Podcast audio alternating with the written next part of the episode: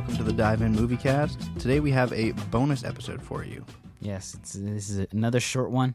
We're recording these just in case uh, we can't record full episode anymore. In case we're fully quarantined, locked down in our house. And there's no chance of us being able to record another one. We figured we'd get a couple ready. Yeah.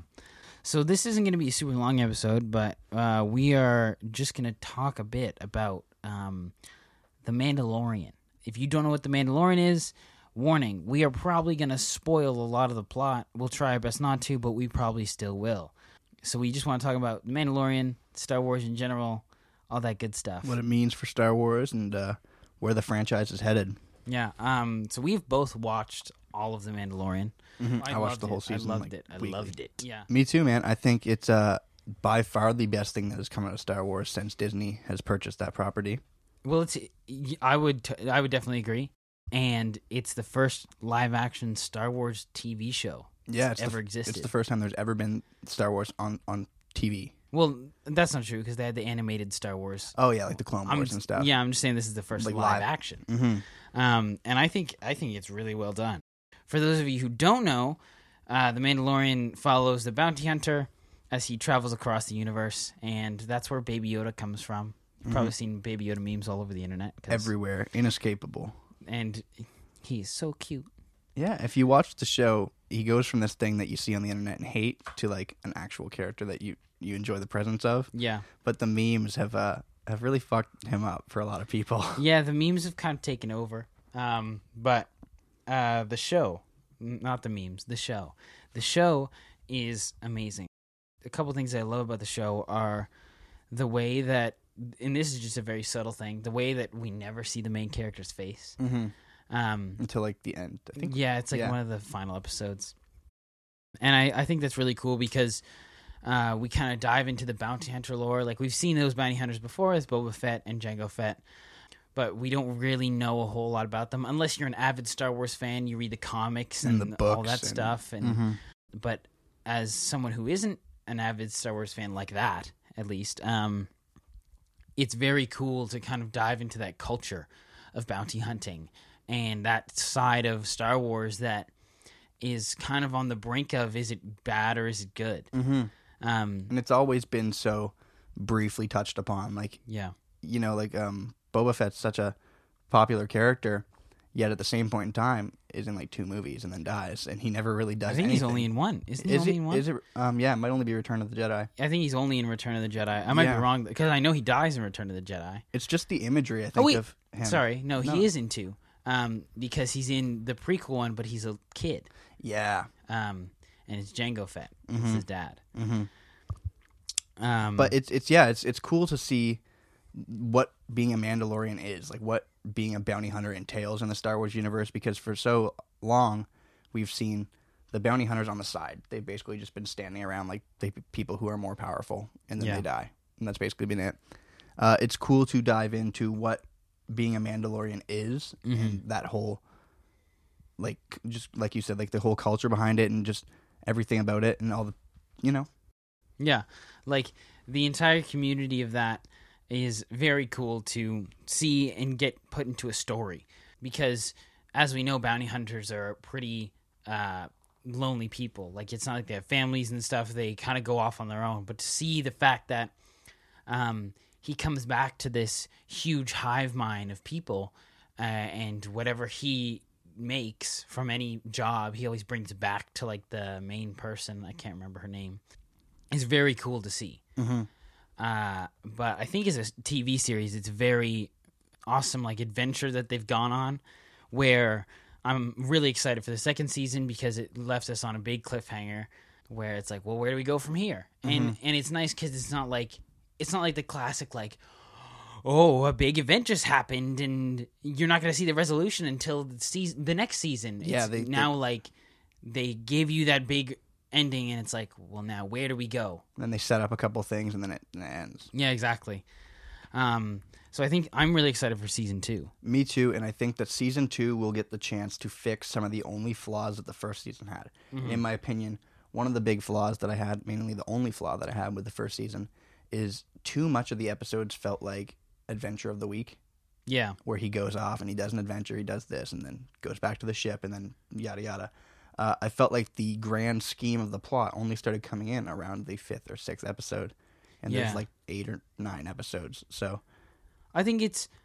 I would agree and disagree with that because I definitely think there are some episodes where it feels like that and they just don't work. Like the Prison Break the one? Prison Break episode, yeah, that episode's not good, which sucks because I love uh, Bill Burr's in that episode. and I love prison breaks. Yeah, exactly. Um, but then you break the dude out of prison. He goes, "Sister," and she's like, "Brother," and you're like, "What is happening?" It's a little cringe.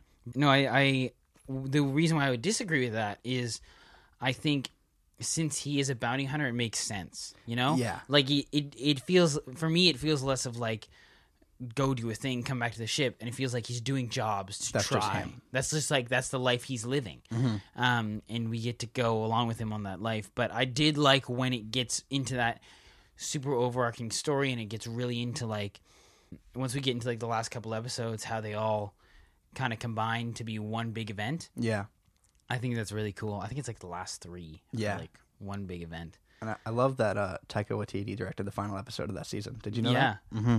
it's so well done. I love Taika Waititi. It's like the one episode he did, and I could feel his like tone. You Like, feel his presence. Yeah. I mean, he he's in it as a robot too, but one of my favorite things about Mandalorian is the fact that it's basically a western in the Star Wars world. It's a uh, space cowboy western. Yeah, man, like that when that score kicks in at the beginning of each episode, I'm like I'm full on ready. I'm like, okay, here we go. it's like dum dum dum dum. And you're like, yeah, Yeah, I love I love basically in the very first scene of the show, he's dragging somebody with like a a, a rope like Yeah. thr- through the de- like desert. It's, it's cool, and it feels like if you took a western and you just put all the Star Wars lore into it, Mhm. and it works so well. Like one thing that Star Wars doesn't realize about their franchise is they're in drastic need of change yeah, they keep trying to hold on to the past. They keep trying to hold on to the things that they've like the characters that they've had, but one thing that they don't realize is what would work best for the series is to just tell singular story tell stories. Like yeah, let directors who are experienced with that sort of thing do singular space storytelling and do it in different places of the galaxy, at different time frames of the galaxy.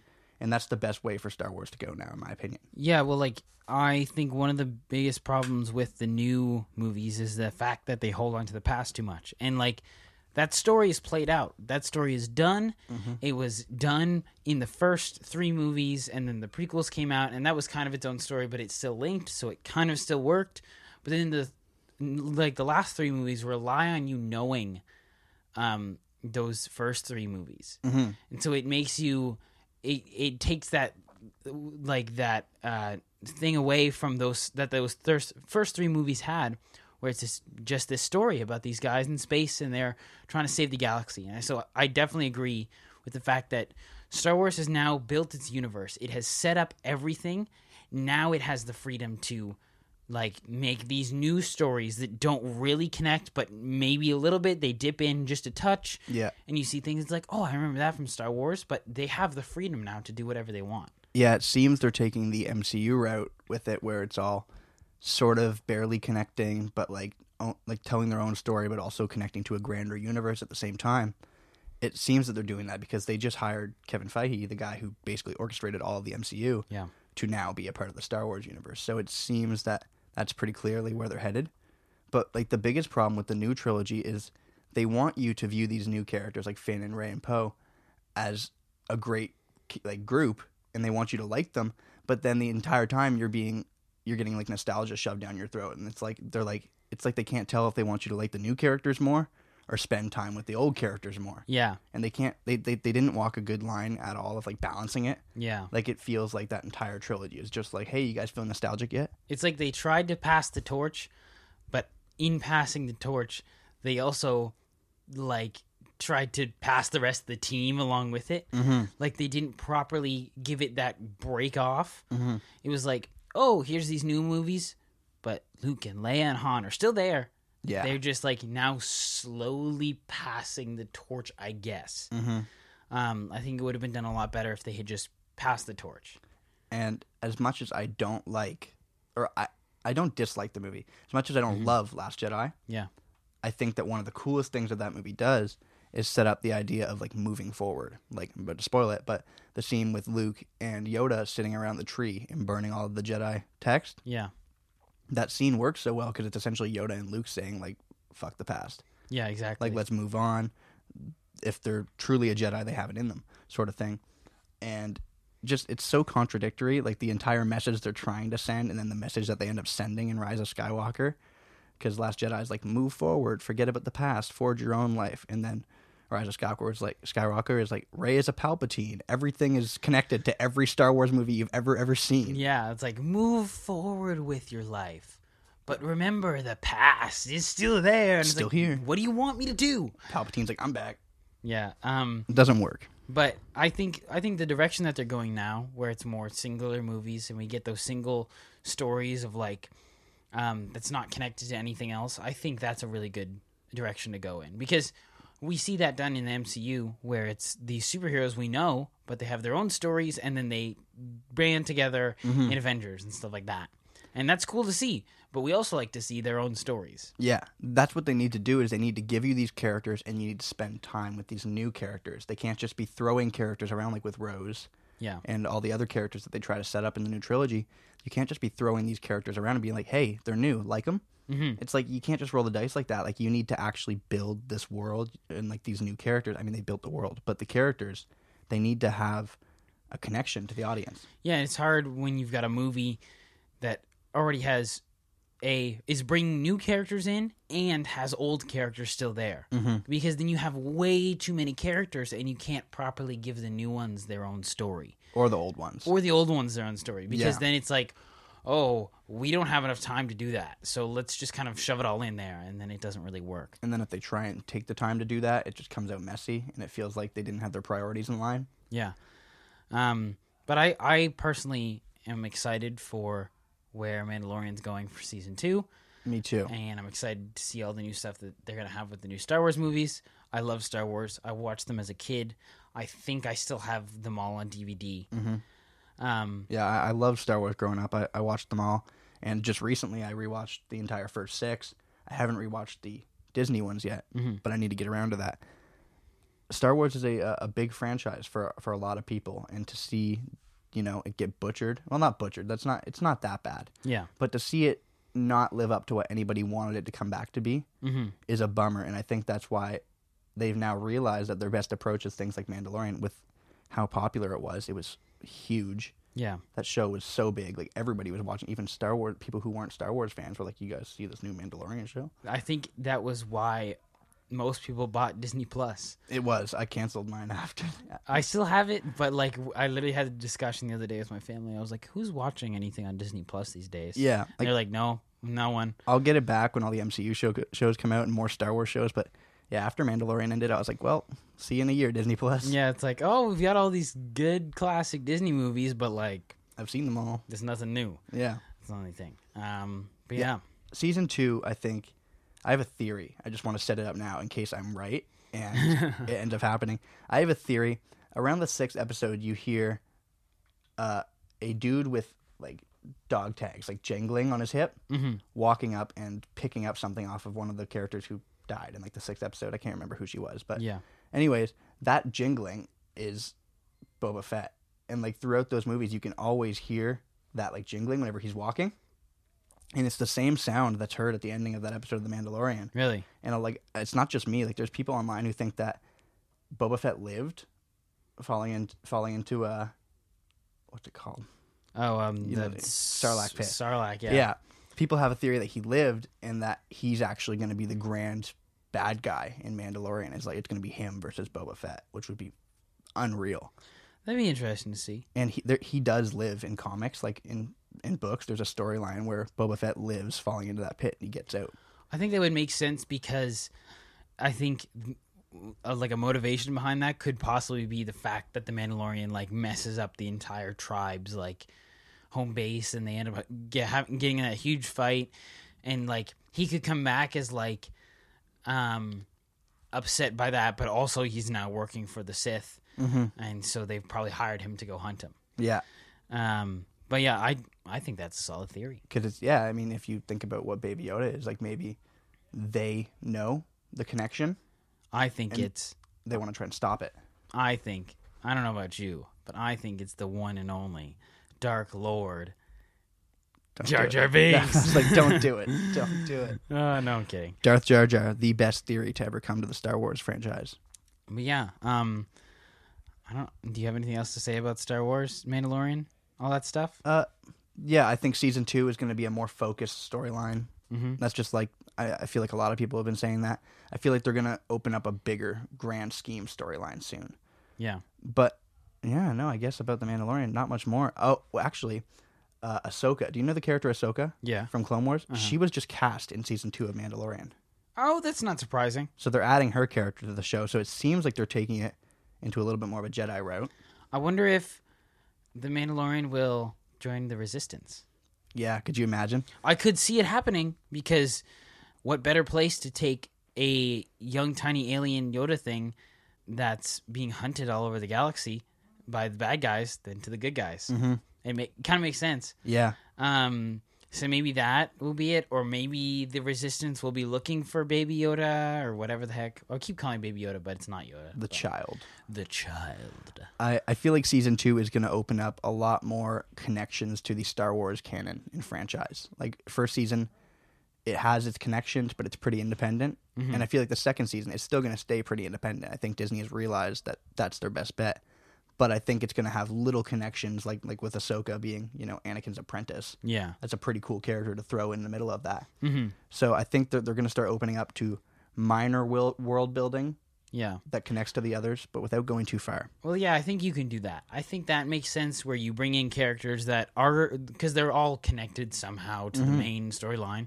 Um, but I think doing that where it's bringing them into their own story and then connecting them later makes much more sense than connecting them and then having their own story. You Yeah, exactly. Know? Um, but yeah, and I'm I'm excited for that as well. I think that'll be super cool. hmm Yeah, to close it off, I think that The Mandalorian is essentially the wake up call that Disney needed for what they need to do with Star Wars. I I agree. And I think that's why it's so interesting to talk about as fans of Star Wars, is because we've watched this franchise not give anybody what they want for so long.